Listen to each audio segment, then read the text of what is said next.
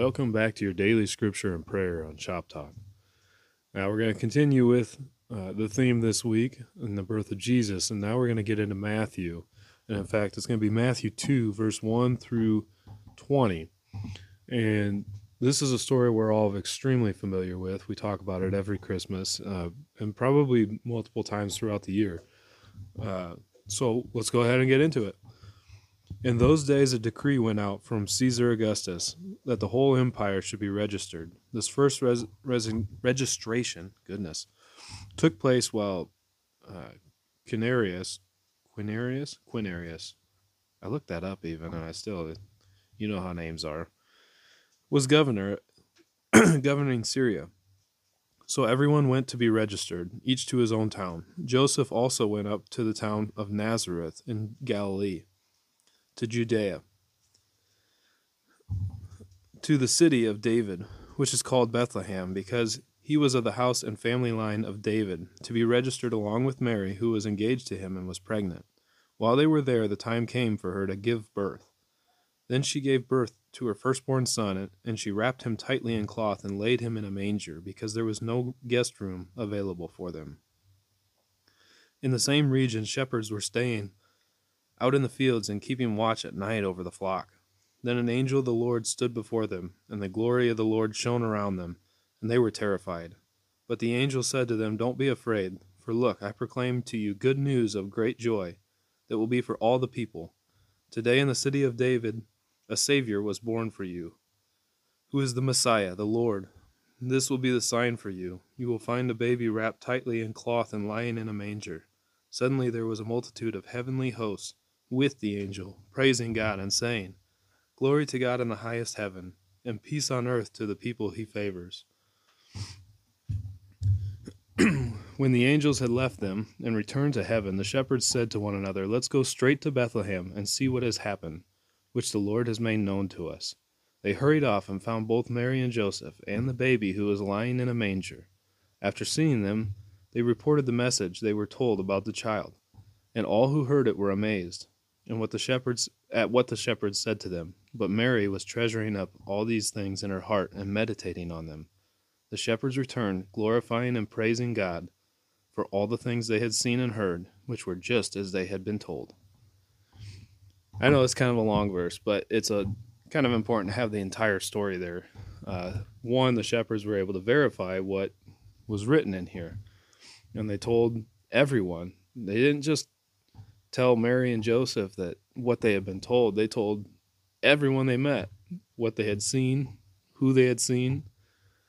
And so right from the moment of his birth, there was people proclaiming that he was the Messiah. And I don't know about you. I've now been able to be blessed with two children. And it's truly an amazing experience to witness your child being born. Now, I know with Joseph, he's kind of in a different situation than what uh, I obviously was in. I mean, he's with a woman that he knows it's not his child.